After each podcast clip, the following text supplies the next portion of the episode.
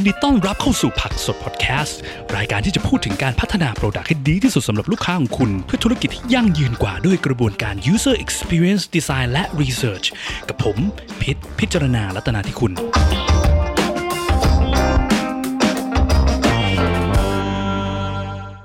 อ่า สวัสดีทุกคนนะคะ สวัสดีทุกคนวันนี้หน้าทุกครับเดิมสวัสดีแต่ครับ วันนี้นะคะ ก็ขอต้อนรับเข้าสู่ผักสดอาม่า ครั้งที่หนึ่งนะคะ ซึ่งผักสดอาม่าของเรานี้ก็จะเป็นซีรีส์ใหม่ที่เราจะมาคุยกันแบบชิวๆเป็นการอะตอบเป็นแบบชิวๆอยากจะให้ทุกคนแบบช่วยแนะนำตัวกันก่อน ถึงจะแบบหน้าเก่ากันเหมือนทุกคนแต่ว่าหน้าเก่าอ่าเริ่มที่พี่พิทเลยค่ะ ครับสวัสดีครับ ชื่อเอ่อผมพิษนะครับ ก็ถ้าใครตามเพจพักซุดก็น่าจะเห็นหน้าบ่อยเลยนะครับเป็นเป็น founder design research director ของพักซุดฮะเอต่อด้วย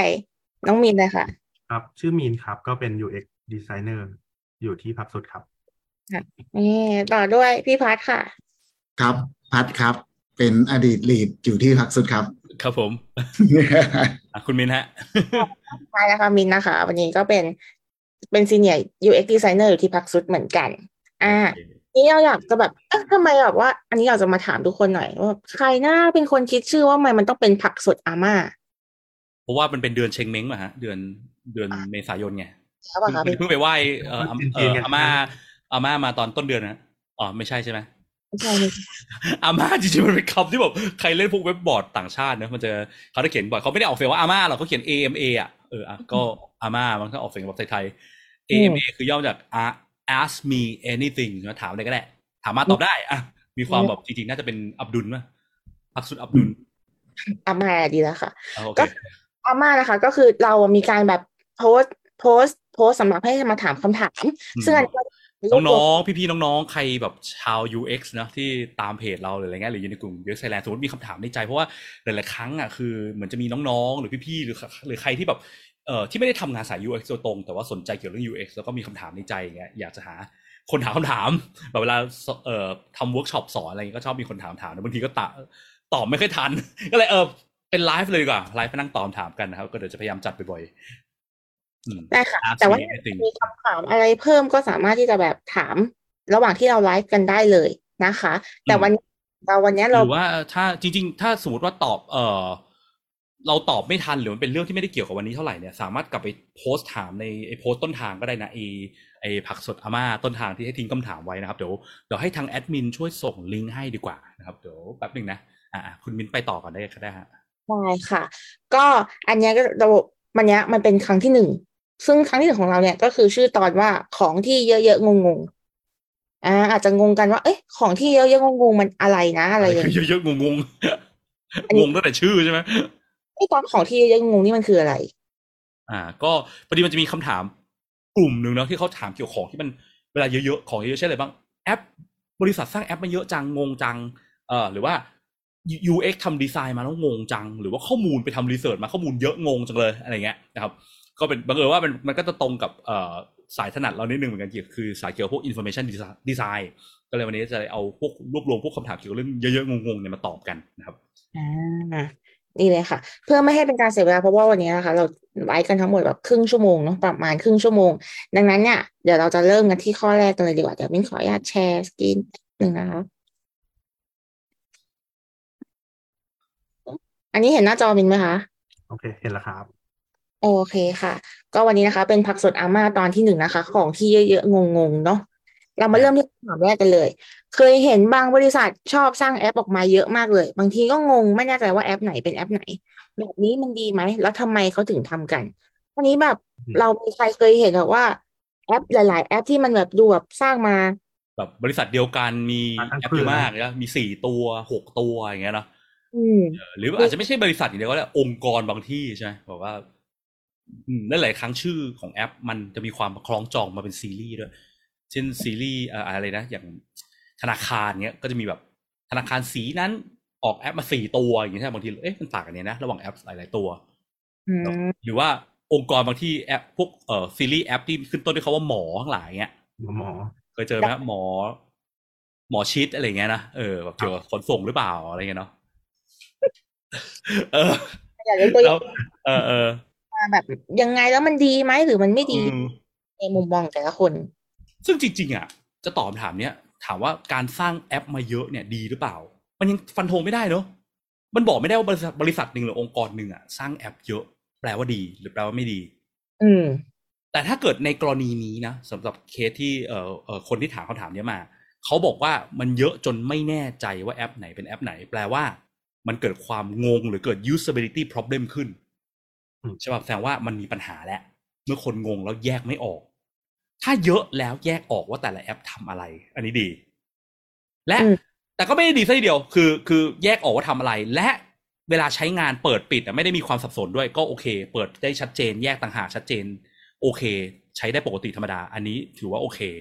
แต่ถ้าเกิดความงงขึ้น จะไม่ค่อยดีแล้วซึ่งเดี๋ยวมาวิเคราะห์กันว่าแล้วไอ้ความงงอะมันเกิดจากอะไรบ้างเนาะอืมอย่างมันก็มีบริษัทเลือกยังไงอ่ามินคุณมินว่าไงนะ แล้วอย่างนี้เขาจะเลือกยังไงครับว่าแบบว่าควรจะแยกหรือไม่แยกดีอ่าฮะเอ่อตัวอย่างที่ดีเนาะที่เราเห็นบริษัทเจ้าหนึ่งที่สร้างแอปเยอะมาก แต่คนก็โหลดแอปเหล่านั้นมา แล้วก็ใช้สับไปสับมาก็คือ Google เนาะอ่าใช่ไหม Google มีแอปอะไรบ้าง บริษัทเดียวชื่อ Google แอปที่ออกมามี Gmail Google Maps มีอะไรนะ Google Doc Drive Google Doc Google Sheet มีอีกไหมเออ Google Lens Admin Google Lens คืออะไรครับคุณอาร์อะไรเงี้ยพวก Google Search อ่าฮะอ่าหรอแอปเยอะเนาะเยแต่อะว่ามันมันมีมันก็มีบางแอปอาจจะมีความสับสนบ้างแต่รวมๆแหละถือว่าโอเคนะ เวลาที่เราเปิดใช้เราก็แยกออกว่าแต่ละแอปมันทำอะไรอะเนาะอืมเอออ๋อมีไอ้พวก Hangout นี่จะใช้ประชุมอะไรเงี้ยเนาะเออ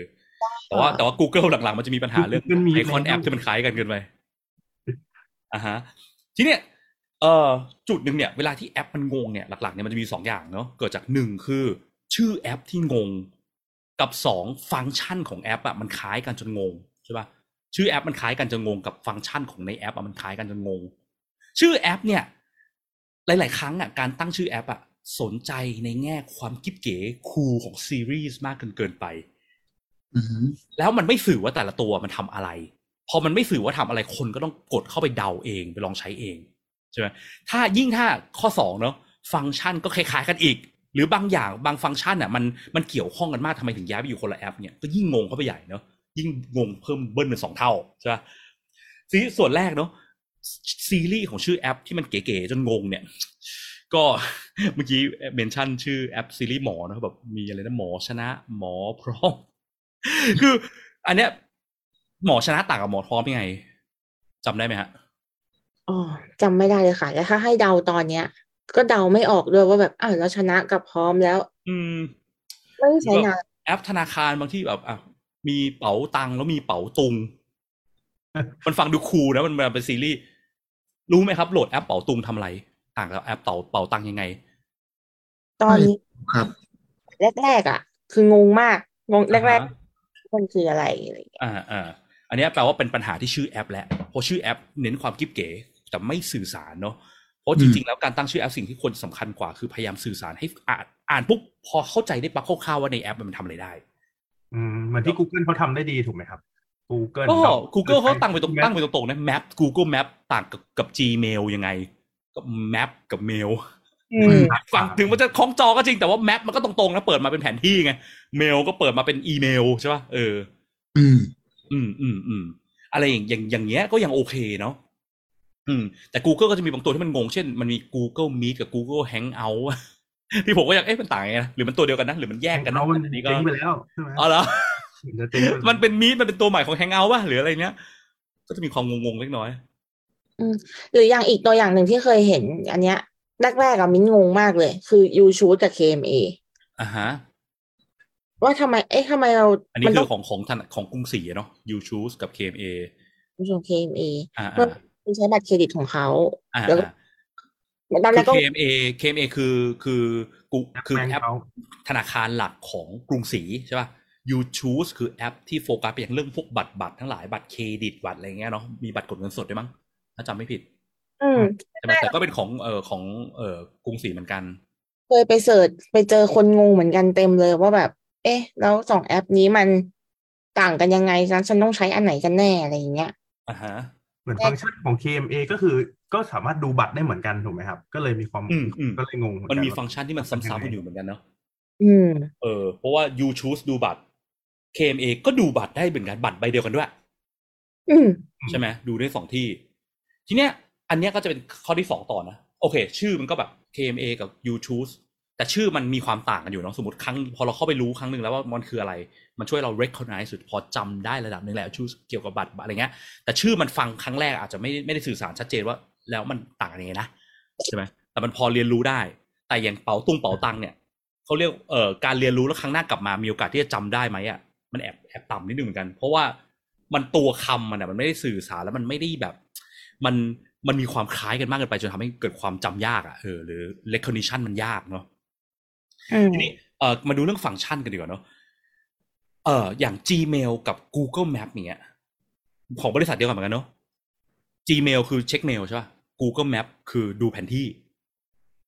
ฟังก์ชันหลักๆ เนี่ย ถ้าแอปมันใช้เพื่อ serve goal ที่แตกต่างกันมากในชีวิต user อะแบบคนละเรื่องเลยอะจะดี เช่น เรามีครั้งไหนที่เราต้องการแบบ ดูอีเมลเสิร์ชอีเมล ดูอีเมล พร้อมกับเปิดแผนที่พร้อมกันอะไรอย่างงี้ไหมดูอีเมล พร้อมกับเปิดแผนที่ การการดูแผนที่หาเส้นทางกับการเช็คอีเมล เนี่ยปกติเราทำพร้อมกันไหมเป็นเรื่องเดียวกันไหมหรือเป็นโกในใจเดียวกันไหมไม่นะคะ ไม่ค่อนข้างคนละเรื่องเลยเนาะมันไม่ได้เกี่ยวกันเลยอะมันฉีกคนละอย่างใช่ป่ะอย่างกรณีเนี้ย บริษัทเนี้ยเขาทำเสิร์ฟเรื่องสองเรื่องซึ่งมันเป็นคนละ goal ในใจ user แบบห่างๆเลยอะ แยกเป็นคนละแอป อันนี้ชัดเจนดีมากเนาะ Gmail Google Map สองตัวนี้ อันนี้เป็นตัวอย่างที่ดีมาก เพราะมันชัดมันชัดเจนว่ามันต่าง ชื่อก็ต่าง ฟังก์ชันก็ต่างเนาะทีนี้เอ่อจุดหนึ่งคือถ้าแอปมันทำเพื่อเสิร์ฟเอ่อ service serve product ที่มันต่างกันในใจ user มากๆอะแยกแอปมันก็อาจจะดีกว่า เพราะมันชัดเจนดี ไม่จำเป็นต้องโหลดเข้ามาอันเป็นแอปเดียวกันนะครับแต่ว่าทีนี้เอ่อในกรณีเมื่อกี้ที่พูดนะเรื่อง You Choose เนี่ย แอปที่ฟังก์ชันคล้ายๆกัน You Choose มีฟังก์ชันเหมือนจะเป็นสับเซตหนึ่งของ KMA เพราะ KMA มันทำทุกอย่างเนาะดูบัญชีออมทรัพย์ก็ได้ใช่ป่ะสินเชื่อก็ได้ บัตรเครดิตก็ได้ You Choose ดูแค่สิเอ่อบัตรเครดิต โอเคไหม ก็อันนี้ก็มีความ controversial นิดหนึ่งว่าโอเคหรือเปล่านะหลักๆ อาจจะต้องไปดูจาก user ว่า user ส่วนมากเจอปัญหาความงงในการใช้หรือเปล่า จากเท่าที่ทราบมานะก็อาจจะมีปัญหาเล็กๆน้อยๆที่มินมินบอกเมื่อกี้เนาะ แต่รวมๆเนี่ยคือเท่าที่เข้าใจนะคือถ้า agenda มันคือ เรามองว่าบริษัทเนี้ย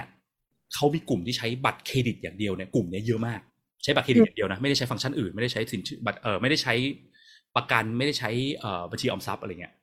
เพราะว่าเพราะว่าพอลองไปดูจริงๆอะ UChoose มันเออบริษัทกรุงศรีเนี่ยเขามีแบบไป co กับ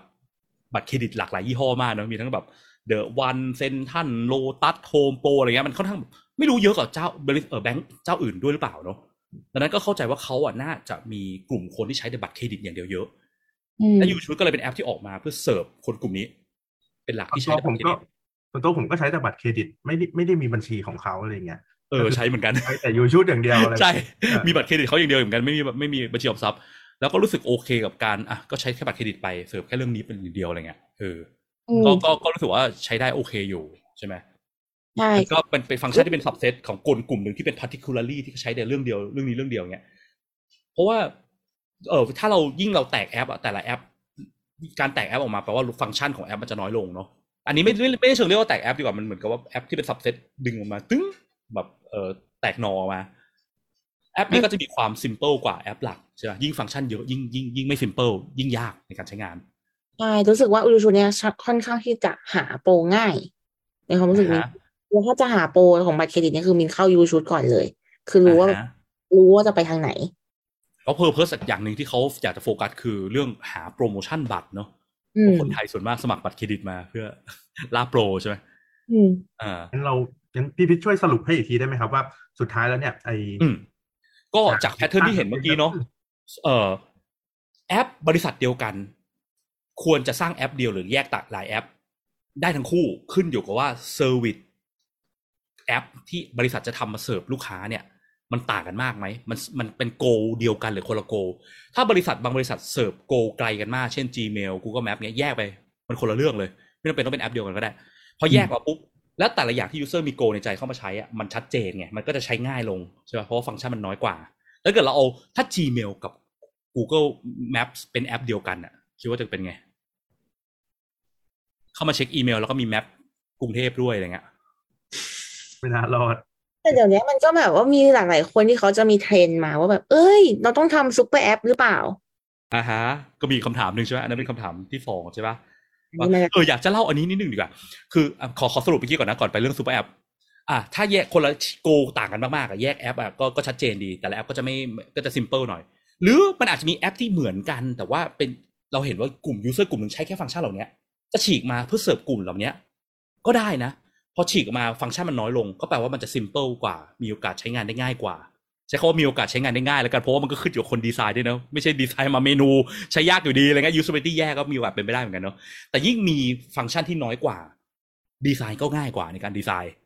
อืมเนอะเออ มันก็ทำให้งานดีไซเนอร์ก็ง่ายลงเนาะเดี๋ยว user ก็สบายใจขึ้นอะไรเงี้ยแต่เราเราก็ควรจะมี Data มา back อะไรนิดนึงนะว่า user กลุ่มเนี้ยเขาใช้แค่นี้จริงๆ เพราะว่ามันจะมีบางฟังก์ชันที่เหมือนมินเคยบ่นใช่ไหมว่าใช้ YouTube ก็จริงแต่มันมีฟังก์ชันเนี้ยที่มันต้องโดดไปทำใน KMA ใช่เวลามินจ่ายบัตรจ่ายค่าบัตรเครดิตอ่าอ่ายังไงมันก็ต้องโหลด KMA มาเพื่อกดเพจ่าราะยว่าผ่านเพราะว่าทำไมนะ เพราะว่ามิ้นจ่ายด้วยมิ้นมีบัญชีของของของ KMA ป่ะมี แล้วก็ต้องพอกดจ่ายอะ มันจะเด้งไปที่ KMA ให้ไปจ่ายอ่าฮะอะไรอย่างเงี้อ่ายซึ่งก็เป็นเคสนี้ก็เป็นเคสจุดอ่อนเหมือนกันเนอะเพราะว่า you choose support แค่อ่า บัตรเครดิต แต่มันมี flow ของคน user บางประเภทที่อยากจะจ่ายบัตรค่าบัตรเครดิต โดยการตัดจากบัญชีของอืมกรุงศรีแต่ UChoose ไม่มันดูเงินบัญชีกรุงศรีไม่ได้ไง มันก็เลยจะเป็นต้องไปใช้อีกแอปหนึ่งก็จะเป็น flow เดียวที่แอปแอปต้องเหยียบเรือสองแคมกระโดดไปใช้แอปหนึ่งด้วยเนาะอืมแต่นี่คนที่ไม่ใช้ไม่มีบัญชีกรุงศรีโอเคฮะ ดีไม่เป็นไรไม่สนใจและอาจจะมีคนแบบนี้เยอะด้วยก็ได้นะ เพราะว่าเมื่อกี้คุณมินก็บอกว่าก็ก็เป็นแบบเดียวกันนะเนาะใช่ครับยอมจ่ายช้าอ่านิดเอองั้นโอเรามา แบบซุปเปอร์แอปเมื่อกี้ดีกว่าเมื่อกี้เราเกริ่นกันมานิดนึงแล้วขอขออีกนิดหนึ่งอยากจะยกตัวอย่าง อีกได้นิดหนึ่งเกี่ยวกับเรื่องการแยกแอป คือวันก่อนโปรดไปดูหนังโรงหนัง แล้วปกติผมเนี่ยจะใช้โปรบัตรบัตรเดบิตของธนาคารเจ้านั้น ทีเนี้ยไม่ใช่ไม่ใช่ยูชูแล้วนะเรื่องคนละเรื่องแล้วอีกธนาคารอีกเจ้าหนึ่งปกติเวลาใช้โปรบัตรเดบิตอะก็ยื่นบัตรเดบิตเข้าไปใช่ป่ะแล้วเขาก็จะไปรูดแล้วเขากดกดโค้ดอะแล้วก็จะได้ราคาตั๋วหนังแบบเก้าสิบาทอย่างเงี้ยเป็นโปรเนาะวันดีคืนดีอยู่ดีเขาเปลี่ยนวิธีซื้อเขาบอกว่า เออผมกดโค้ดให้ไม่ได้แล้วพี่ พี่ต้องเปิดแอปมาแล้วสแกนด้วยแอปนั้น แล้วเข้าไปกดในแอปนั้นเองเพื่อเพื่อ redeem เอ่อโปรก็เลยเปิดแอปธนาคาร เขาบอกไม่ใช่เป็นแอปตัวใหม่ของบัตรเครดิตของธนาคารนั้นอะซึ่งผมว่ามันมีแอปด้วยเหรอวะและไอแอป เนี่ยเพิ่งงอกมาใหม่ แล้วก็ไม่รู้ว่าฟังก์ชันคืออะไรเหมือนเป็นมีฟังก์ชันเกี่ยวกับบัตรเครดิตเหมือนกัน อันเนี้ยเป็นอะไรที่แบบแอบแบบเฮ้ย experience คือแย่มากคือ มันเราไม่มี use case ในการใช้แอปแอปนี้เลยไง แล้วก่อนหน้าเราก็ไม่จำเป็นต้องใช้แอปแอปนี้ด้วย นี่คือเขาพยายามไปสร้าง use case ใหม่ขึ้นมา เพื่ออยากจะดันให้คนไปใช้งานแอปตัวนี้ ซึ่งซึ่งไอ use case เนี่ยคิดว่า business คงคิดอะไรบางอย่างว่าการสร้างแอปเนี่ยมันน่าจะได้ประโยชน์อะไรบางอย่างของเขาอันนี้คือการเทน้ำหนักไปยังฝั่ง business มากกว่า user ซึ่งมันอันตรายนะ การทำแบบนี้ แบบนี้ยิ่งไม่ควรจะแยกแอปเข้าไปใหญ่ เพราะว่า การแยกแอปออกมาจุดหนึ่งคือ user ควรจะได้ value จากแอปใหม่ใช่ไหม value ได้จากอะไรบ้างหนึ่งคือแอปมัน simple ลงใช่ป่ะมันใช้งานได้ง่ายขึ้นสองคือเอ่อมันมี use case ใหม่พิเศษที่แอปมันทำได้มากกว่าแอปเดิม อย่างเงี้ยโอเค แต่อันเนี้ย value ก็ไม่รู้ต้องทำอะไรโปรโมชั่นเหรอก็ไม่เคยเข้าไปดูโปรโมชั่นเลยนะ การจ่ายเมื่อก่อนไม่จำเป็นต้องใช้แอปอะไรเลยด้วยซ้ำแค่ยื่นบัตรตอนนี้ไปบังคับให้ user ต้องไปใช้แอปทำให้ชีวิตเขายากขึ้น อันเนี้ยไม่ดีมากๆอันนี้ต้องระวังนะครับ เออถึงแม้ว่า business อาจจะได้เงินจากอะไรการการสร้างแอปเนี่ยแต่ว่าถ้า user รู้สึกไม่ดีไม่ชอบเปลี่ยนไปใช้เจ้าอื่นหมด สุดท้ายมันก็กระทบมากลับมาอย่าง business อยู่ดีอืมถูกแล้วเรื่องการแยกแอปนะครับเราไปซูเปอร์แอปกันเป็นซุปเปอร์แอปซูเปอร์ถามแอปไปเลยนะครับพี่มิ้นแต่ละคนรู้สึกยังไงกันบ้างคะกับซุปเปอร์แอปที่เป็นเทรนด์ในช่วงนี้ซูเปอร์แอปนี่มันเป็นขั้วตรงข้ามกับเมื่อกี้เนาะเมื่อกี้คือแยกแตกแอปเยอะซูเปอร์แอปคือไม่แตกแอปรวมกันเป็นที่เดียวเลย อืมคิดไงบ้างฮะมีประสบการณ์การใช้ซุปเปอร์แอปอะไรอย่างนี้บ้างไหมคะมีใครพอจะนึกถึงไหมว่าเออแบบซุปเปอร์แอปที่อ่ามีตัวอย่างกันไหมซูเปอร์แอปหนึ่งอะไรแล้วก็ไลน์ใช่ไหมไลน์ก็ซูเปอร์แอปเนาะไลน์ไลน์แชทเราใช่ป่ะไลน์แชทนะเออทำไมถึงเป็นซูเปอร์แอปอะมันมีฟังก์ชันอะไรบ้างอะครับก็เหมือนจะมีฟังก์ชันอ่า Rabbit ใช่ไหมครับ Rabbit LINE Pay ใช่ไหมจ่ายเป็น walletมีเป็นธนาคาร มีเป็นช้อปปิ้งมาที่ที่ที่ที่เห็นเคยได้ยินนะครับ ก็มีประมาณ น่าจะมีอีก หลักๆน่าจะประมาณนั้น Grab อืม Grab เนาะใช่ซูเปอร์แอปอย่างอืมตัวที่ดังมากที่สุดที่คนมักจะชอบนึกถึงในวงการก็คือแบบ WeChat อย่างนี้ใช่ไหมของจีนอะเพราะมันเป็นแอปที่แบบประสบความสำเร็จมาก แล้วมันทำได้ทุกอย่างครอบจักรวาลมากเลยอะจ่ายเงินดูนั่นดูนี่อะไรเงี้ย ไม่เคยไม่ไม่เคยใช้นอกจากแชทเลยเลยไม่เคยรู้เท่าไหร่ต้องแบบถ้าไปใช้ที่เมืองจีนเนี่ยคนเมืองคนจีนใช้หลายหลายอย่างมากไม่เคยใช้เหมือนกันแต่อันนี้เคยไปแบบไปหาข้อมูลมา แล้วก็เห็นว่า มันเขามีแบบเขียนว่า number one super app in Southeast Asia เนี่ยคือเขาแบบ บอกว่าเป็น Grab อ่าอ่าฮะอืมอันเนี้ยทุกคนคิดว่าแบบยังไงบ้างคะสำหรับ Grab ที่เป็น super app นี่มันเวิร์กหรือไม่เวิร์กหรืออะไรยังไง คือถ้าโดยส่วนตัวพี่เนาะพี่ก็ใช้ Grab อยู่บ้างอืมนะครับ แต่หลักๆ Grab ที่ใช้มันก็จะเป็นเหมือนกับส่วนใหญ่ที่ผมใช้มันจะเป็นเรื่องสั่งอาหารอือฮึเนาะก็ถ้าถามว่าซูเปอร์แอปสำหรับตัวผมเองอะถ้าความเยอะแล้วมันไม่ได้มาขัดกับการใช้งานหลักของผมอะ ผมยังไม่ได้รู้สึกว่ามันมีปัญหาอะไร อืม แต่เมื่อไหร่ก็ตามที่แบบเออ Grab เนี่ยในความรู้สึกคือมันเพื่ออาหารหรือว่าเรียกรถหรืออะไรเงี้ย แต่ถ้าวันหนึ่งแบบเฮ้ยจะเข้ามาแล้วเฮ้ยสั่งอาหารไม่ได้แม่งหายไปเพราะมีซูเปอร์แอปอย่างอื่นมามาสอดแทรกเยอะเกินไปจนทำสิ่งหลักที่เราควรของมันไม่ได้ อันเนี้ยจะรู้สึกว่ามันมีปัญหา แต่ตอนเนี้ยเท่าที่ใช้อะของของ Grab เองจากประสบการณ์อะยังไม่ได้เป็นขนาดนั้นเนี่ยก็เลยยังรู้สึกว่าเออมันมันไม่ได้ มันไม่ได้ขัดขเพิ่วามงการใช้เพิ่มงานอะไรมาเหอะ เพิ่มอะไรมาเหอะตราบใดที่เราเคยใช้ฟังก์ชันบางอย่างใช่อยู่แล้วมันไม่กระทบ ถูก อ่าผมก็เลยยังรู้สึกว่าเอสิ่งอที่มันเพิ่มอะมันก็จะมีสิ่งเพิ่มในแง่ user experience นะสิ่งที่ user เห็นอืมโฟล์เห็นอะไรหน้าจอ กับสิ่งที่อยู่เบื้องหลังด้วยนะเบื้องหลังเช่นอะไรบ้างเช่น โหลดที่มันมากขึ้นบางที user ไม่รู้ตัวอ่าอะไรเงี้ยหรือแอปใหญ่ขึ้นปริมาณสเปซของแอปที่มันเพิ่มขึ้นอะไรเงี้ยเนาะเออือม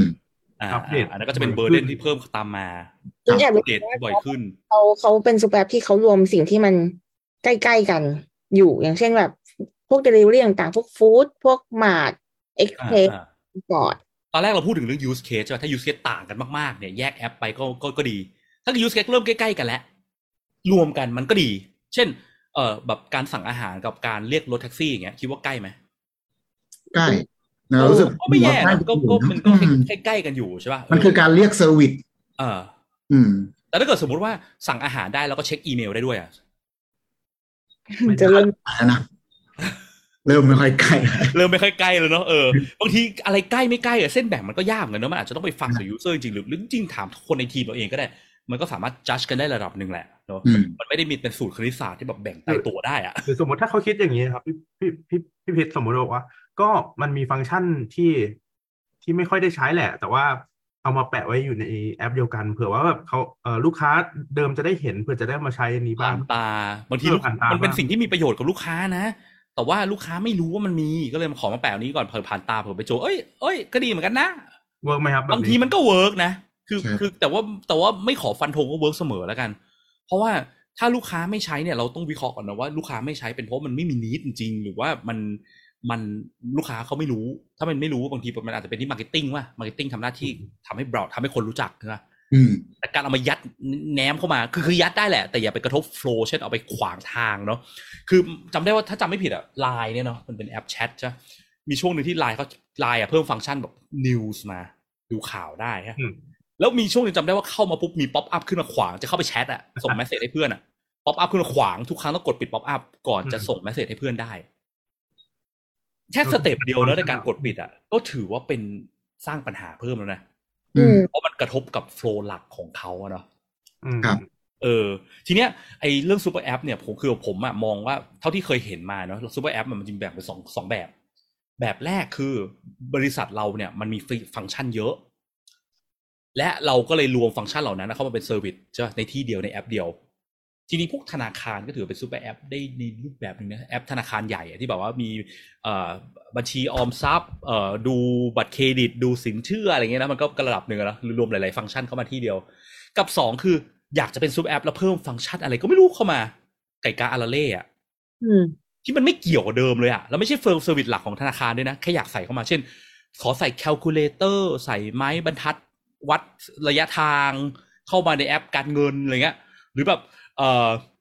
แอปธนาคารเข้ามามีเอ่อดูอะไรนะ ไกด์ท่องเที่ยว พัทยาอะไรเงี้ยแบบเดี๋ยวหรือแบบแอปอืมธนาคารมีขายสาหร่ายทอดในแอปธนาคารอย่างเงี้ย use case มันอันนี้คือมันไม่ใช่ service หลักแล้วเขาพยายามจะเพิ่มเหล่านี้เข้ามาเพราะส่วนมากปัญหาคือพวกเนี้ยคือมันมักจะเกิดจากการที่ว่าเอ่อทีมอะยึดติดกับยอดบางอย่างที่มันไม่ได้สื่อถึง experience จริงๆ จริงๆมีในพอดแคสต์ผักสดพอดแคสต์พูดกำลังพยายามพูดเรื่องนี้อยู่คือ เวลาที่วัดผลผิดทางอะ มันจะทำให้ประสบการณ์ที่เกิดแย่ลงได้นะครับเช่น คือแทนที่จะมองว่าแอปธนาคารมีเพื่อเสิร์ฟฟังก์ชันการทำธุรกรรมธนาคารใช่ปะเขาไปมองว่า เอ้ย แอปธนาคารเราจะทำไงให้คนมาใช้แอปเยอะๆ มองแค่ยอดจำนวนคนเข้าแอปบ่อยๆ active user หรืออะไรเงี้ยหรือว่าจำนวนคนที่เอ่อเปิดเข้าแอปทุกวันเยอะขึ้นเงี้ย พอมองแค่นั้นอะสิ่งที่มันเกิดก็เลยเฮ้ยไปเพิ่มฟังก์ชันอะไรก็ได้ใส่เข้ามาเยอะๆมันเพราะยิ่งใส่ฟังก์ชันเยอะก็มีโอกาสที่คนจะเปิดเข้ามากดฟังก์ชันเหล่านั้นเยอะขึ้นอืมแต่มันจะยิ่งทำให้แอปมันมั่วเข้าไปใหญ่ทีนี้ประสบการณ์ experience ที่เกิดในใจ user อะมันมันแย่ลงนะ ถึงแม้ว่ายอดตัวเลขมันเพิ่มขึ้นก็ตามเนอะบางแอปก็ชอบใส่ว่าเกมแบบว่าเข้าไปรดน้ำต้นไม้แอปไหนก็ไม่รู้เออเนอะซึ่งมันก็ไม่ได้เกี่ยวกับกับกับแอปหลักคือคือใส่อะใส่ได้ แต่ว่าต้องอย่าใส่ไปเรื่อย เพื่อที่จะหวังแค่ได้ยอดคนเปิดแอปเฉยๆอันนี้อันตราย แล้วทำให้ยิ่งแอปยิ่งซับซ้อนขึ้นไปใหญ่นะทีนี้อืมแบบที่นี่คือแบบที่สองนะที่บอก super app แบบนี้ที่ไม่ค่อยดีเท่าไหร่ไม่ไม่ค่อยแนะนำอย่าไปใส่ฟังก์ชันแปลกๆประหลาดๆที่ไม่เกี่ยวกับ service หลัก แบบแรก service ขององค์กรใช่ป่ะมีหลากหลายแบบ รวบรวมเข้าไปอยู่ที่เดียว ก็อาจจะดีก็ได้ ถ้า service มันมีความคล้ายกัน เช่นอะแก p มี Delivery มีอะเรียกแท็กซี่ใช่ป่ะมีส่งของส่งเอกสารได้ มันก็มีโดเมนเกี่ยวกับการส่งเออก็ดีนะจะได้ไม่ต้องโหลดหลายแอป ถ้าอยากทำหลายอย่างนะแต่ถ้าเกิด Google บางอย่างมันมีความเซอร์วิสคนละเรื่องเลยเช่นอะ Google กับเรื่องเดิม Google Gmail กับเอ่อ Google Map รวมกันเนี่ย อาจจะป่วนได้นะเพราะมันเป็นคนละ use case เป็นคนละเรื่องมันไม่ได้ใกล้กันเท่าไหร่แล้วไงกลุ่มคนที่ใช้สองอย่างเนี้ยอาจจะต่างกันพอสมควร อืมเนาะเออแล้วคำตอบจากข้อนี้แล้วค่ะสำหรับข้อนี้ ได้ไหมเป็นข้อถัดไปกันดีกว่า อ่าครับเพราะว่าเดียวจะครึ่งชั่วโมงแล้วโอเคครับโอ้อันนี้ก็มีสองข้อที่เขาถามมาแล้วมันแบบ ใกล้ๆกันคล้ายๆกันก็คือรู้สึกว่าพักหลังๆ UX ไม่ค่อยเน้นความสวยงามเท่าไหร่ ในฐานะคนที่ทำงานสายดีไซน์รู้สึกแปลกๆเหมือนยังออกมาดูแล้วอันนี้จะเปลี่ยนจากเมื่อกี้เรื่องแอปเยอะๆเป็นเป็นเรื่องอ่าการออกแบบของที่มันเยอะๆเลยนะหน้าจอเยอะๆของ UX อะไรเงี้ยนะอ่าหรือเคยได้ยินว่า UI ทำหน้าจอสวยงามแต่ UX ไม่ได้สนใจความสวยงามเท่าไหร่แล้ว UX อ่าฮะอืมแล้ว UX แล้ว UX ทำอะไรทำอะไรอืมอ่าฮะเนี่ยมีใครอยากตอบไหมข้อนี้ คุณมีนคุณคุณจมีรินงผมมองว่าอย่าง UX ครับ จริง ๆ มันไม่ได้บอกว่าทำ UX แล้วมันทำให้ของมันลบขึ้น มัน UX ที่ทำหน้าที่เนี่ยคือเขาทำหน้าที่จัดเรียงข้อมูลมากกว่าการมันแมก็นกลับข้อมูลกันใช่ที่อยู่ในในนั้นให้ของอะจำนวนมันอาจจะเท่าเดิม แต่ว่าเราอ่าจัดอ่าเรียงให้เป็นระเบียบให้เป็นกลุ่มมองอ่าขึ้นมากกว่าดังนั้น ถามว่ามันทำออกมาลกๆไหมไม่ มันไม่ได้ออกมาลกมันออกมาเป็นระเบียบมากมากขึ้นขึ้นใช่ไหมอ่าเพราะว่าเออ คือเพราะว่าจริง ๆ แล้วอะคือคือเออคืองานของ UX จริง ๆ อะ งานของ UX จริง ๆ ไม่ได้ทำให้คลีนด้วยนะ อาจจะทำออกมาลบก็ได้ แต่งานของ UX คือ make sure ว่า user หาของที่เขาต้องการได้อืมสมมติว่าเช่น สมมติเราไปออกแบบแบบหน้าจอแบบเทรดหุ้นอย่างเงี้ย ที่ user อืมเราเขาเทรดหุ้นแล้วหน้าจอมันลกมากอะเนาะอืมแล้วเขาคุ้นเคยกับไอ้นู่นอยู่ตรงนั้นไอ้นี่อยู่ตรงนี้ แล้วเราไปเปลี่ยนเอาของพวกนี้ไปซ่อนหมดเลยอะ คนที่เขาเทรดหุ้นต้องการความเร็วในการดูข้อมูลอย่างนี้ใช่ไหมกลายเป็นดูไม่ได้ต้องกดสองคลิกเข้าไปถึงจะดูข้อมูลได้เงี้ยอันนี้แปลว่าการที่มันคลีนอาจจะไม่ได้แก้ปัญหาให้มันสร้างปัญหาใหม่ให้ user เนาะงานของ UX คือมั่นใจว่า user สามารถใช้งานได้ง่ายตามที่เขาต้องการใช้จริงๆเนาะบางที user มีการเรียนรู้พวกเนี้ย long term memory มาแล้วไง แล้วเราไปสร้างให้เขาเรียนรู้อะไรใหม่แถมทำให้มันช้าลงในสิ่งที่มันสำคัญจริงๆ อย่างเงี้ยอันนี้ก็ไม่ได้แล้วอืมการที่มีหน้าจอลกอาจจะเป็นคำตอบที่ดีกว่าก็ได้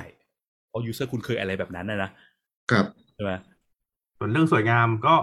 ก็ UX ก็ไม่ได้ทำสวยงามจริงๆแหละใช่ไหมครับเพราะเราใช่อย่างที่บอกเราทำเรื่อง information การจัดเรียงข้อมูลต่างมต้องบอกว่าเป็นต้องบอกว่าเป็นความสวยงามในเชิงของข้อมูลมากกว่าๆว่า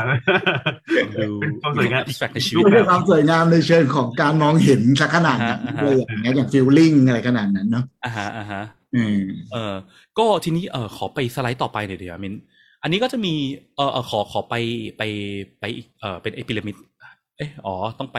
เออ อันเนี้ย อันนี้เป็นพีระมิดเนี่ย มันมี มันมี เออเคยลงไว้ในผักสดพอดแคสต์ตอนหนึ่งนะครับ ใครฝาก เดี๋ยวฝากแอดมินลองโพสต์ลิงก์ให้หน่อยสิฮะเออคือไอ้พีระมิดเนี่ย เป็น frame ที่ปกติเวลาที่เรา design user experience เนาะ เราจะพยายามดีไซน์ตาม frame นี้ ก็คือ เวลาที่เรามีแอปแอปหนึ่งอะ product ตัวหนึ่งที่เราต้องดีไซน์เนาะ เนี่ย เรารู้แล้วเออ เราจะสร้างแอปตัวใหม่ขึ้นมา หรือ หรือเว็บไซต์หรืออะไรก็แล้วแต่เนาะ มันจะมี step ในการสร้างอยู่ที่เราควรต้องทำตามก็คือตามไอ้รูปพีระมิดนี้ ก็คือ concept information interaction แล้วก็ visual นะครับคือคือหลาย ๆ ครั้งอะ common mistake คือคนจะเริ่มโดดไปทำความสวยงามก่อนมาเปิด Photoshop เอ่อ Photoshop Photoshop เออเดี๋ยวเดี๋ยวนี้ไม่ใช่ Photoshop แล้วอาจจะเปิด Figma ลงสีเลยใช่ไหมอืมอันเนี้ยพวกความสีสันความสวยงามคือ step สุดท้ายที่เรียกว่า visual ซึ่งไม่ควรทำก่อน เพราะว่าหลัก ๆ เนี่ยเวลายิ่งแอปเราถ้าแอปเรามันมีความงงมีข้อมูลเยอะอะการที่ไปทำความสวยงามก่อนอะ มันแปลว่าเรายังไม่ได้สนใจว่า user หาของเจอไม่เจอใช้ง่ายไม่ง่าย แต่เราไปแค่สนใจว่าดูสวยยัง ซึ่งอืมเวลาที่ความสวยงามมันเป็นแค่ step แรก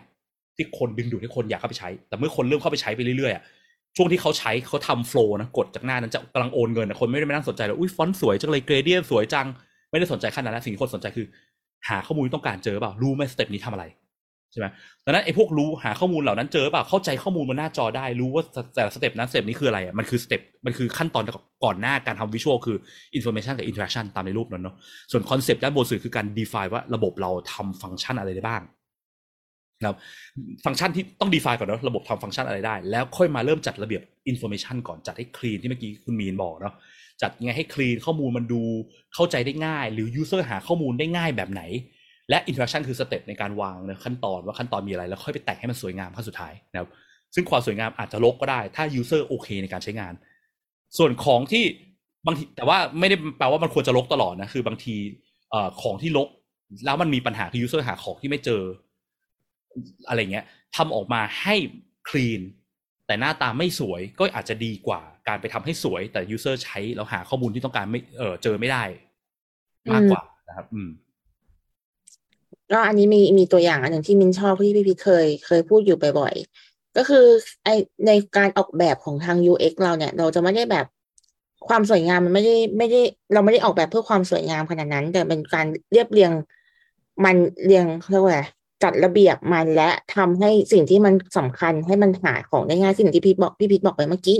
อย่างอันนี้ก็จะเป็นแบบตัวอย่างของอาหารตามสั่งที่พี่พีทเคยเคยเคยเคยเอามาแบบไปถ่ายมา แล้วก็แบบ UX เราเนี่ย ก็จะแบบโอ้มันมันหากับข้าวที่เราอยากจะกินเนี่ยค่อนข้างยาก ทีเนี้ยเราก็จะมีแบบการออกแบบก่อนดีไซน์ของเราเนี่ยมันไม่ได้ทำเพื่อความสวยงามแต่เราจะเอามาจัดระเบียบมันให้มันหาได้ง่ายขึ้นอย่างอันเนี้ยอืมเราก็ซึ่จะงแบมันบก็คือเทคนิคพวกการทำ grouping of information นะ information อะไรเกี่ยวข้องกันรวมมันเข้าหากัน อืม แล้วก็รู้สึกว่าอะในการทำ UX อย่างข้อที่สองที่เมื่อกี้เขาถามคือแล้ว UX ทำอะไร ก็คือเนี่ยแหละเรามาจัด organize ข้อมูลใหม่ อืม นี่คืองานที่คนที่เรียกว่า UX designer ทำนะคือ ไม่ได้ทำสวยแต่ว่า จัดระเบียบข้อมูลยังไง ข้อมูลที่เกี่ยวข้องอะไรเกี่ยวข้องกันบ้าง คือตัวอย่างเนี้ยในรูปเนี้ยมันเป็นตัวอย่างที่ง่ายไงจัดระเบียบเมนูอาหารเมนูอาหารในร้านตามสั่งมีอะไรบ้าง คือก็ข้าวผัดข้าวผัดอยู่ด้วยกันนะแต่ในความเป็นจริงอะเวลาไปจัดระเบียบมันมันมันมันมัน information ในโลก information บนหน้าจอไม่ได้ง่ายขนาดนั้นนะเช่นแบบ เคยแบบต้องแบบสมมติเป็นดีไซน์เอ่อหน้าโฮมเพจของเว็บไซต์กระทรวงนั้นนี้อะไรเงี้ยซึ่งแบบอืม ไอ้กระทรวงเนี้ย user ส่วนมากต้องการทำอะไรวะเข้ามาเห็นข้อมูลอะไรก่อนอะไรหลังวะบางทีมันก็ไม่รู้เนอะคนในองค์กรบางทีก็ยังไม่รู้เลยด้วยซ้ำว่า user ใช้จริงๆเป็นยังไงอะไรเงี้ยเราต้องทำ research เสร็จแล้วพอเข้าใจว่า user ต้องการเห็นข้อมูลนี้ก่อนนี้หลังเนี้ยค่อยเอาของเหล่านั้นมาแปะเนาะแล้วค่อยอาจจะต้องตั้งชื่อให้มันเข้าใจได้ง่ายขึ้นด้วยหรือเปล่าอะไรเงี้ยนะครับ อืม อืม ก็คำถามข้อนี้น่าจะประมาณนี้มีใครเสริมไหมคะสำหรับข้อนี้นี่ไม่มีนะมีนมีนคุณพัทมีอะไรเสริมไหม ก็จริง ๆ จะบอกว่าจริง ๆ ถ้าในในความเป็นจริงเนาะเวลาเราใช้งานหรือเราออกแบบอะไรก็แล้ว แต่มันมันถึงเราจะบอกว่า UX กับ UI มันมันมันมันห่างออกจากกันในเรื่องความสวยงามหรืออะไรก็แล้วแต่แต่จริงๆมันทุกอย่างพอมันรวมอยู่ในที่เดียวกันมันส่งเสริมกันได้นะในมุมของผมอะอืมเพราะว่าในความที่ว่าเราพอเราแบ่งแยกมาแล้วอย่างอย่างแบ่งแยกมันเรียบร้อยด้วยข้อมูลที่มันถูกต้อง แล้วการที่มี UI มาช่วยทำให้เน้นในสิ่งที่เราตั้งใจจะเน้นตั้งแต่แรกของ UX อยู่แล้วอย่างเงี้ย มันก็ยิ่งทำให้การหาของหรือการใช้งาน มันมันมันมันทำประสบการณ์ของการของคนใช้อะ มันยิ่งง่ายขึ้นไปอีก ก็เป็นไปได้เหมือนกันจริง ๆมันส่งเสริมกันมันไม่ใช่ว่า UX กับ UI มันแยกออกจากกันไปโดยสิ้นเชิงนะครับ แล้วคนที่เป็น UI ก็ไม่ได้แปลว่าเน้นแต่ทำให้สวยอย่างเดียวเนาะใช่คนที่เป็นถูก UI ก็ต้องสนใจเรื่อง usability หรือการใช้งานง่ายถูกเช่นกันเช่นถูกใช้ครับสีแบบเนี้ยจะไปสื่อสารผิดหรือเปล่า อุ้ยคอร์เปอเรทเราเป็นบริษัทสีแดง เราก็เลยไปใส่อืมสีแดง ปรากฏคนเข้าใจว่าเป็น error message อะไรเงี้ย เขาเข้าใจผิดเห็นเห็น message นี้ที่ไร คุณโอนเงินสำเร็จแล้วเห็น message นี้ตกใจเฮ้ยเออเกิด error เหรอวะอ๋อไม่ใช่นี่หว่า อะไรเงี้ยก็แปลว่า UI อาจจะต้องหาวิธีเปลี่ยนสีเพื่อทำให้สื่อสารให้คนเข้าใจได้ง่ายขึ้นไปอีกด้วย อืมคือที่พูดพอยนี้มาคือบอกว่าเวลาที่เราต้องทำงานจริงๆอะเนาะไม่ว่าแม้กระทั่งพวกเรากันเองทำอย่างเงี้ยเนาะวันหนึ่งเราก็ต้องทำงานกับ UI กับเยอะมันเหมือนกับเป็นอะไรที่เราต้องจับมือแล้วทำไปด้วยกัน ถ้าอยากให้มันใช้งานได้ง่ายจริงๆ ไม่ว่าจะโปรดักอะไรก็แล้วแต่อืม เนาะครับผมคือมันแต่ว่าเป็นการช่วยๆกัน balance แล้วกันใช่ถูก UX ต้องจะยืนยืนขาว่า เฮ้ย ข้อมูล clean ยังวะข้อมูลอ่าดูง่ายหรือยังวะ user หาของเจอป่าวะส่วน UI จะแบบเฮ้ยแล้วไอ้ที่หาเจอเนี่ยหน้าตามันดูน่าเชื่อถือหรือยังเพราะ visual งาน visual หลักๆเนี่ยมันคือการสร้าง trust สร้างใช่ emotion ที่ถูกต้องอะเนาะถูกสคมรับมติว่าแบบเป็นธนาคารเงี้ยจะให้ทำหน้าตาออกมาเหมือนแบบเด็กแบบ เพิ่งฝึกทำ power powerpoint อะคนเห็นก็อาจจะเฮ้ยนี่มันเว็บแฮกเกอร์ป่าวะ มันก็ไม่ได้ใช่ไหมเอ่อ UI ก็ต้อง apply พวก CI บริษัทอะไรต่างๆนะเพื่อทำให้มันดูเนียบดู clean ดู professional เพื่อให้คนเชื่อถือ แล้วก็ trust ในระบบก่อนที่เขาจะไปใช้งานอืมอืมแล้วก็ข้อต่อไปข้อสามอ่าปรับปรุงเว็บไซต์บริษัทใหม่ที่โดนคนบ่นว่าใช้ยาก และข้อมูลเยอะมากๆควรจะเริ่มยังไงดี ก็เมื่อกี้ก็คร่าวๆไปแล้วนะที่บอกว่าหน้าอะไรนะมีหน้าหลักเอ่อเว็บไซต์ทำไงเนาะปกติก็เทคนิคที่เราใช้เวลาที่เรามีข้อมูลเยอะๆใช่ไหมเทคนิคครอบจักรวาลเรียกว่าเรียกว่าอะไรฮะที่ใด affinity diagram นะครับเอ่อจะมีรูปประกอบใช่ไหมอ่า affinity diagram ก็คือเอ่อมันคือการที่ว่าเราเอา information ทั้งหมดอะเขียนเป็นย่อยๆออกมาก่อนเนาะแล้วก็รวมขึ้นมาที่จริงมันจะมีคำถามหนึ่งใช่ไหมที่เขาถามเรื่อง research ด้วยใช่ปะเอ่อ ข้อต่อไปอะเกี่ยวกับว่ามีข้อมูลจาก research เยอะอะไรด้วยเนาะก็ก็ใช้เทคนิคเดียวกันได้ ตอบทีเดียวรวมกันเลยดีกว่าเวลาที่เรามีข้อมูลเยอะๆเนาะไม่รู้จะทำไงปกติวิธีที่ UX เราใช้ในการ clean ข้อมูลและจัดระเบียบข้อมูลจัด grouping เนี่ยก็คือว่าเราเขียนข้อมูลลงใน post-it note หนึ่งชิ้นต่อหนึ่งเรื่อง แล้วก็ลองเลื่อนสิ่งที่มันดูเกี่ยวข้องกันเข้าหากัน อย่าเพิ่งตั้งชื่อนะเลื่อนมันเข้าหากันเลื่อนมันเข้าหากันเลื่อนมันเข้าหากัน พอเริ่มเกิดเป็น cluster หรือกลุ่มอะ โดย base เอาความรู้สึกล้วนๆนะไอ้นี่มันดูเกี่ยวกันว่ะเกี่ยวกันว่ะเกี่ยวกันว่ะแล้วเราค่อยเริ่มพยายามมานั่งอธิบายว่าที่มันเกี่ยวกันอะเพราะว่าอะไรวะแล้วค่อยตั้งชื่อกลุ่มมันออกมาเขาเรียกว่าเป็นการทำ grouping แบบ bottom up เริ่มจาก information ล่างสุด แล้วก็ค่อยๆขึ้นไป แล้วพอเราเกิดชื่อกลุ่มชื่อกลุ่มชื่อกลุ่มแล้วใช่ไหมลองดูว่ากลุ่มกลุ่มไหนที่ดูใกล้เคียงกันเลื่อนมันเข้าหากัน แล้วก็ตั้งชื่อใหม่ขึ้นไปอีก ก็จะเป็นเลเวลที่สูงขึ้นไปอีกสูงขึ้นไปอีกนะครับ สุดท้ายเราก็จะได้บอกว่าเป็น tree เนอะหรือเป็นคล้ายๆ mind map อะที่เรา mind map อะมันเกิดจากการที่เราเริ่มจากตรงกลางใช่ไหมแล้วเราแหกออกมาแล้วก็ตั้งชื่อชื่อแม่ก่อนแล้วค่อยไปลงชื่อลูก อันนี้เราเริ่มจากลูกแล้วค่อยตั้งชื่อแม่เลเวลแรกแม่เลเวลสองไปถึงแม่เลเวลที่อยู่บนสุด แล้วมันจะกลับด้านกัน ซึ่งมันจะช่วยให้เราแบบลองหาความสัมพันธ์ของข้อมูลในรูปแบบใหม่ ๆ ได้นะครับซึ่งไอ้พวกชื่อการเทคนิคการตั้งชื่อต่างๆนะมันก็จะมีรายละเอียดเล่นๆปีกย่อยซ่อนอยู่เนาะแบบเช่นแบบชื่อที่ดีเป็นควรเป็นชื่อที่ represent ลูกทั้งหมดในกลุ่มไม่เป็น represent กลุ่มอื่น ต้องมีความ mutually exclusive เนาะกลุ่มนี้กับกลุ่มนั้นดูแตกต่างกันชัดเจน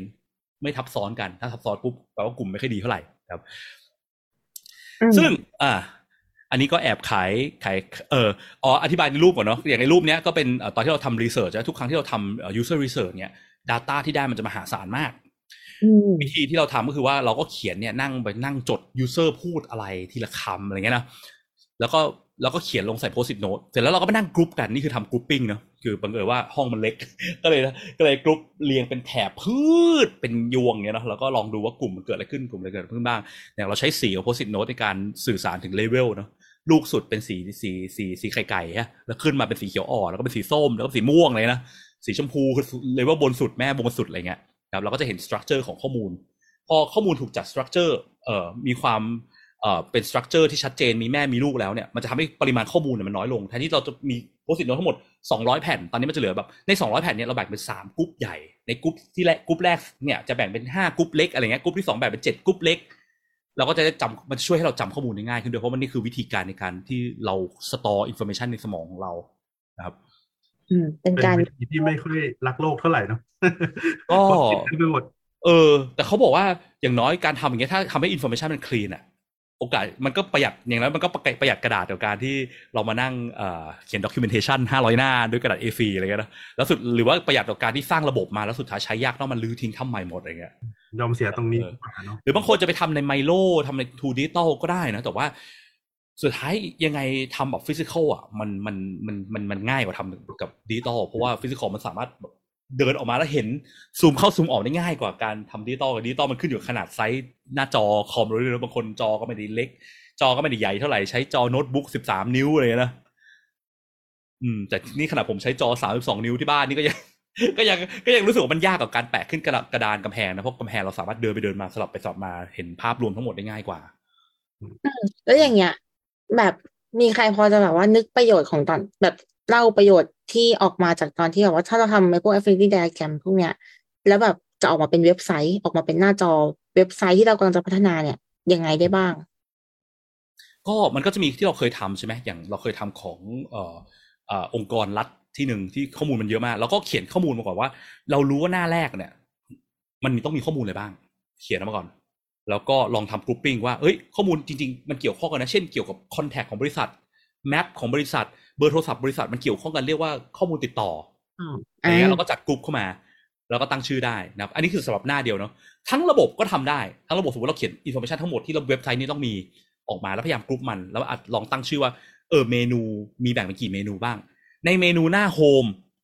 ส่วน information ก้อนเนี้ยอยู่ในเมนูหน้า home แล้วก็ไปดูในเมนูหน้า home เราก็แตกเลเวลต่อได้ว่าในหน้า home แบ่งเป็นสาม section ดังนี้ใน section แรกแบ่งเป็นสี่อย่างอะไรเงี้ย ครับสร้างสิ่งนี้เรียกว่า hierarchy of information เนาะหรือ IA บางที่ก็เรียก information architecture สำคัญมากควรจะเป็นสิ่งที่เริ่มทำก่อนนะถ้า information มันเยอะ อืมเออเห็นแบบหลายๆที่เกวาทำเห็นประโยชน์ที่เยอะๆเนี่ยแบบเรื่องการทำเมนู อืมอีคอมเมิร์ซอะไรอย่างงี้ใช่ไหมแบบว่าอืมเมนูต่างๆ พอของมันอยู่กลุ่มเดียวกัน เราก็ user ถ้ามันอยู่ในเมนูที่ถูกต้อง user ก็จะหาของได้ง่ายถูกไหมครับ ใช่บางทีตั้งชื่อเมนูแบบไม่ดี เช่นบอกว่า อะไรนะ ของว้าวๆแบบอะไรคือเมนูของว้าวๆกดเข้าไปจะเจออะไรวะสุดท้าย user ต้องกดเข้าไปแล้วกดออกกดไปกดมาสมมติ user อยากจะหาของอย่างหนึ่งเช่นเอ่อเครื่องชั่งน้ำหนักเนี่ยแล้วชื่อเมนูมีของว้าวๆของเท่ๆประจำเดือน โปรโมชั่นเซลล์สำหรับ summer อย่างเงี้ยเครื่องชั่งน้ำหนักอยู่ใต้หมวดไหน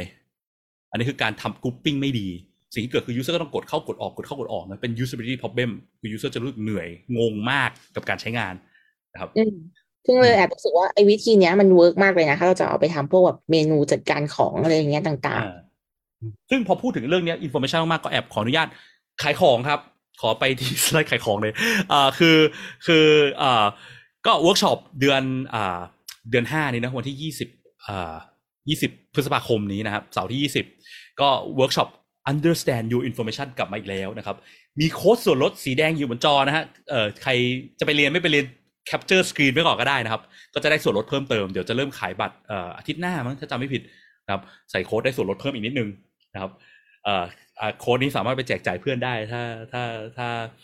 ใครมีเพื่อนอยากจะจูงกันไปเรียน capture ไว้ก่อนแล้วกัน จะไปไม่ไปเดี๋ยวค่อยตัดสินใจก็ได้แต่เดี๋ยวโค้ดหายแต่จริงๆโค้ดหายก็กลับมาเปิดไลฟ์นี้ดูได้อยู่ดีนะครับ ก็จะเป็นเวิร์กช็อปที่เราพูดถึงเกี่ยวกับเรื่องนี้แหละ ลงรายละเอียด detail การจัดระเบียบข้อมูลเพราะว่าเป็นเทคนิคที่ยากมากเนอะ ทำมาเป็นสิบปีบางทีก็ยังยากเพราะว่า information แต่ละอย่างมันมันจะมีความ challenge มันต้องใช้เซนส์เหมือนกันแล้วมันจะมีพวกเทคนิคเล็กๆน้อยๆเช่นอย่างที่พูดไปเนาะ grouping ยังไง ไม่ให้งงตั้งชื่อยังไงนะไม่ให้ไม่ให้สับสนและสื่อสารถึง information ได้ชัดเจนยิ่งขึ้นอย่างเงี้ยเราก็จะไปทำเวิร์กช็อปกันแบบลองจัดของในลกๆ ในห้องลงตะกร้าทำไมลงตะกร้าแล้วก็ยังงงอยู่ดีเกิดจากอะไรอะไรพวกเนี้ยนะครับเออเดี๋ยวจะได้ทำ information ไอ้แปะบนแปะนั่นแปะนี่เยอะเมื่อกี้เลยใช่ไหม ใช่นั่งแปะกันแบบรัวระนาว แต่ว่าก็เป็นเอ่อเวิร์กช็อปที่น่าจะเป็นเวิร์กช็อปที่มีกิจกรรมเยอะสุดในเวิร์กช็อปทั้งหมดของผักสดที่เราจัดอะนะก็สนใจก็มามาแจมกันได้นะครับ จัดปีละครั้งเท่านั้นๆความดีเลิศของมันคือเราได้ลงมือทำงาน ได้ลงมือทำจริง ๆ ได้ลองลองทำจริง ๆ อันเนี้ยมันเราจะได้ความความรู้กลับไปแบบแน่นแน่ๆค่ะสำหรับอืมไม่ได้แบบเลคเชอร์อย่างเดียวนะครับอืมสถานที่นี่ติด BTS เลยถูกไหมครับ ใช่ใช่ตึกนี่ก็คือจะเป็นตึกชื่อเดินได้เลยตึกเอ่อ ตึกเอสโตึกมันอยู่ตรงปากซอยธนิยะครับเออซอยธนิยะเลยมันเดินจาก BTS เข้าตึกได้เลยอืมข้างล่างข้างล่างจะมีร้าน เอ่อ เอ่อเอ่อไม่ไม่พูดดีกว่าไปดูสถานที่แล้ว เอ๊ะเขามีร้านแบบว่ากลิ่นลอยเลยนะครับ โอเคครับงั้นอันนี้เราเราเราแทรกเราแทรกขายของ เราจะไปข้อสุดท้ายกันไหมคะ ก่อนที่แบบจะจบได้กันมา ข้อสุดท้ายเมื่อกี้เราคุยเรื่องรีเสิร์ชใช่ป่ะเมื่อกี้พูดไปนิดนึงอืมเพราะว่าสรุปผลมันสรุปผลเนาะ ทำรีเสิร์ชมามีข้อมูลเยอะเลย มีวิธีการเล่าผลยังไงให้หัวหน้าฟังและเข้าใจได้ง่ายๆอะมันจะใกล้ๆกับเมื่อกี้นิดนึงเมื่อกี้ก็บอกว่าข้อมูลจะเอาทำเว็บยังไงให้มันแบบเข้าใจได้ง่ายแต่อันเนี้ยจะเล่ายังไง ให้คน อ่าอ่าปกติอะก็พื้นรากฐานก็ทำ affinity diagram เหมือนที่เมื่อกี้บอกใช่ไหมแต่ว่าบางที affinity diagram ก็ยังยากในการเล่าอยู่ดีใช่ไหมอืแล้วมปกติเรามีเทคมีท่าอะไรบ้างฮะคุณมิ้นเราจะมีสิ่งที่เราเราจะ มาทำเจอร์นี่กันก่อนค่ะ อุ้ยไม่ได้เตรียมมาก่อนเลยแน่แต่มีสไลด์เออจะมีเจอร์นี่เวลาเราจะเล่าอะค่ะ เราจะมีการแมปเอ่อมีการคิดเจอร์นี่ของสิ่งที่เราจะเล่าอยู่ในหัวก่อน เพื่อเป็นเฟรมให้เขาเห็นว่า โอเคมันมายังไงไปยังไง เนาะแล้วก็เอาไอ้ affinity diagram ที่เราได้ข้อมูลจากเมื่อกี้มาย่อยใส่ journey นี้อีกทีหนึ่งอืมก็บางทีอะสมมติว่าแบบเพราะว่าเวลาที่เราไปทำ research เนาะ research เกี่ยวกับเรื่อง user research เนี่ยมันจะเป็น research ที่เกี่ยวข้องกับ user ทำอะไรบางอย่างใช่เขา use ใช่แล้วนั้นมันจะมีสิ่งเรียกว่า stage หรือขั้นตอนอะที่มันเกิดขึ้นใช่เช่น เป็น research เกี่ยวกับการซื้อกระเป๋าเดินทางเงี้ย user มีการซื้อกระเป๋าเดินทางยังไงสมมติเราเป็นทำมาจากบริษัทขายกระเป๋าเดินทางอยากรู้ journey การซื้ออะไรเงี้ย มันก็จะมีข้อมูลตั้งแต่ตอนที่เขาเริ่มหาข้อมูลใช่ไหมเกี่ยวกับกระเป๋าเริ่ม compare เอ่อสินค้า เริ่มแล้วกดสั่งซื้อหรือไปซื้อที่ร้านใช่ไหม แล้วก็เอ่อแล้วก็ซื้อเสร็จแล้วก็เจอปัญหาติดต่อ support ยังไงอะไรเงี้ยมันจะมีขั้นตอนประมาณนี้อยู่ใช่ไหมเราวางโครงขั้นตอนเหล่านี้เป็น journey ไว้ก่อน แล้วเราลองมาดูว่าสมมติ insight ที่เราได้มา มันอยู่ขั้นเนี้ย เช่นขั้นตอนที่เขาเริ่มรู้ตัวเอ่อเริ่มรู้ว่าจะซื้อกระเป๋าเดินทางมีอะไรบ้าง ก็เอาไปรวมเอาเอาเอาเอาดงข้อมูลเหล่านี้ไปกองรวมในส่วนของขั้นแรก aware นะเริ่มรู้ตัวว่าจะซื้ออะไรอย่างเงี้ยใช่แล้วเราค่อยไปทำ grouping ใต้นั้น grouping ใต้นั้น grouping ใต้นั้นคือไม่ต้องเป็นต้องกรุ๊ปทั้งหมดพร้อมกันก็ได้นี่ อันนี้คือกรุ๊ป ตามขั้นใน journey ครับซึ่ง research ส่วนมากปกติทำ user research มันก็จะมีรูปแบบเป็น journey แบบนี้แหละ เราเริ่มจากการ define ให้ได้ก่อนเรามี user มีขั้นอะไรบ้างวะที่เขาทำอืมเนาะมันจะเล่าได้ง่ายขึ้นเยอะเลยค่ะอ่าก็จะเวลาเล่าคนฟังก็จะแบบไม่งงพูดถึงขั้นอะไรอยู่นะ เมื่อกี้คุณบอกว่า user เอ่อหาข้อมูลกระเป๋าเดินทาง เสร็จอยู่ดีก็โดดไป แล้วเขาก็เลยโทรหา support เดี๋ยวนะเขาซื้อยังนะผมเริ่มงงแล้วนะเขาใช้ขั้นตอนตรงนี้มันเป็นแกนก็จะได้ง่ายต่อการเล่า คนฟังคนคนเล่าก็จะง่ายกันทั้งคู่เพราะมันมันมันเข้าใจตรงกันเป็นภาพที่เห็นได้ง่ายขั้นแรกก่อนเนี้ยก่อนที่จะลงดีเทล อืม อืม อันนี้พี่พัดกับมีแม่จะเสริมไหมคะ ยังไม่มีนะครับ ก็น่าจะประมาณนี้ครับ โอเคครับผมเออเลยค่ะ ครับ ก็วันนี้ของเรา อันนี้พี่พิษมีอะไรจะขายอีกไหมคะอ๋อไม่มีแล้วเข้า workshop เข้าไปดูข้อมูลรายละเอียดของเวิร์กช็อปเพิ่มได้เออเมื่อกี้มันมีอีกสไลด์หนึ่งนะอ่า ไอเออเนี้ยเป็นข้อมูลเดี๋ยวฝากแอดมินโพสต์ลิงก์เข้าไปในแชทหน่อยนะครับ ข้อมูลเอ่ออ๋อเออโพสต์ไปแล้วนี่โอเคอืมก็ก็เป็นรายละเอียดของเวิร์กช็อปไปอ่านเพิ่มเติมได้เผื่อใครสนใจนะ ก็หมดแล้ววันนี้สำหรับอาม่า session ที่เราคิดว่าจะแค่ครึ่งชั่วโมง แต่ก็ late อยู่ดีนะครับ ทีนี้มันจะมีคำถามจากทางบ้านเล็กน้อยนะครับ ก็มาไล่ตอบนิดนึงแล้วกันนะไม่มีไม่เยอะมากนะครับ ได้ค่ะได้อืมงั้นเดี๋ยวมิ้นถามคำถามเดี๋ยวมิ้นอ่านคำถามให้ฟังเนาะโอเค ก็จริงๆเดี๋ยวเดี๋ยวเดี๋ยวเดี๋ยวเดี๋ยวเดี๋ยวพี่ดูให้ก็ได้นะครับ มีบางคนเป็นคอมเมนต์แบบคุณศิวพรบอกว่า F F F ตีค่ะนี่ F ตีนี่คือจะมาตีเราใช่ไหมฮะบอกว่า แล้วก็มีคุณอนุสารบอกว่าอย่าเพิ่งลบไลฟ์อ๋อไลฟ์ไลฟ์ไม่ลบนะครับ จะอยู่ตรงนี้ตลอดเลยก็กลับมาดูตลอดได้ แล้วก็เดี๋ยวจะไปเอาไปลงใส่ในผักผักสดพอดแคสต์ด้วยเหมือนกันนะครับ ไปตามดูได้ แล้วก็ลงใน YouTube ด้วยแล้วก็เออคุณศิวพรบอกว่าส่วนตัวคิดว่าดีนะคะ คิดอะไรไม่ออกกดแอปนั้นก่อนแล้วค่อยไปหาข้างในนั้นก็คือน่าจะเรื่อง super app เนาะอ่า คุณอัธวิทย์บอกว่า Grab เป็น super app ไหมครับ อ๋อ ตอบไปแล้ว โอเคนะอะรู้สึกว่า work นะครับ เออสงสัยเถ้าแก่น้อยเป็นสปอนเซอร์ธนาคารเปล่าคะเอ๊ะ อันนี้หมายถึงอะไรนะเออขายไอ้นี่ป่ะไอเออสาหร่ายทอดอะไรทั้งหมดสาหร่ายทอดกับแอปธนาคารอันนี้ไม่รู้ครับ ขอขออนุญาตข้ามเอ่อมีคุณคุณวรัตน์บอกชอบความ UX สวยงาม อะมีคุณเปียเปียทัช นะครับบอกว่าการพัฒนาแอปในบริษัทปัญหาคือคนให้ requirement จะเป็นเจ้าของงาน แต่คนใช้งานจะเป็นพนักงานทั่วไปทำให้ระบบมาไม่ตรงกลุ่มผู้ใช้จริง อันนี้เดี๋ยวขออนุญาตเอ่อเก็บไว้เดี๋ยวไว้ session อื่นแล้วกันนะครับ session จะเป็น session หน้าอะไรเงี้ยเพราะว่ามันจะเป็นคำถามอีกอีกในในในชุดหนึ่งแล้วนะครับเดี๋ยวขออนุญาตเป็นติดไว้ก่อนคลาสสิกเนาะนะครับเดี๋ยวฝากแอดมินรวบรวมหน่อยนะครับ ก็หมดแล้วมั้งเนาะเท่านี้ใช่ไหมฮะใช่ก็มีคุณอันตี้เมื่อกี้สวัสดีทุกท่าน จบแล้วสำหรับวันนี้ อาม่าครั้งที่หนึ่งของเรานะคะ โอเคครับ ขอบคุณทุกคนมากนะคะ ที่ขอบคุณมากเลยครับได้แล้วเดี๋ยวไว้ จบพบกันใหม่ว่าโอเคงั้นครับกันก็สวัสดีครับทุกคนบ๊ายบาย สวัสดีครับ สุดท้ายถ้าคุณชอบ episode นี้นะครับรบกวนช่วยกดไลค์กดแชร์ episode นี้ด้วยนะครับ แล้วก็ถ้าคุณยังไม่ได้กด Follow อย่าลืมกด Follow หรือ Subscribe ในช่องทางที่คุณฟัง เพื่อที่จะได้ไม่พลาดเมื่อเรามี episode ถัดๆไปออกนะครับ หรือถ้ามีคำถามมี feedback หรือว่ามีสิ่งที่อยู่ในใจที่อยากจะฟังเกี่ยวกับเรื่องเกี่ยวกับการสร้าง Product ด้วยกระบวนการ User Experience Design Research เนี่ยนะครับ ก็สามารถกดที่ลิงก์ในฟอร์มด้านล่างของ episode นี้เพื่อที่จะส่ง comment feedback หรือว่าคำถามหรือไอเดีย episode ถัดไปมาให้เราได้เลยนะครับ แล้วก็พบกันใหม่ใน episode หน้าครับ สวัสดีครับ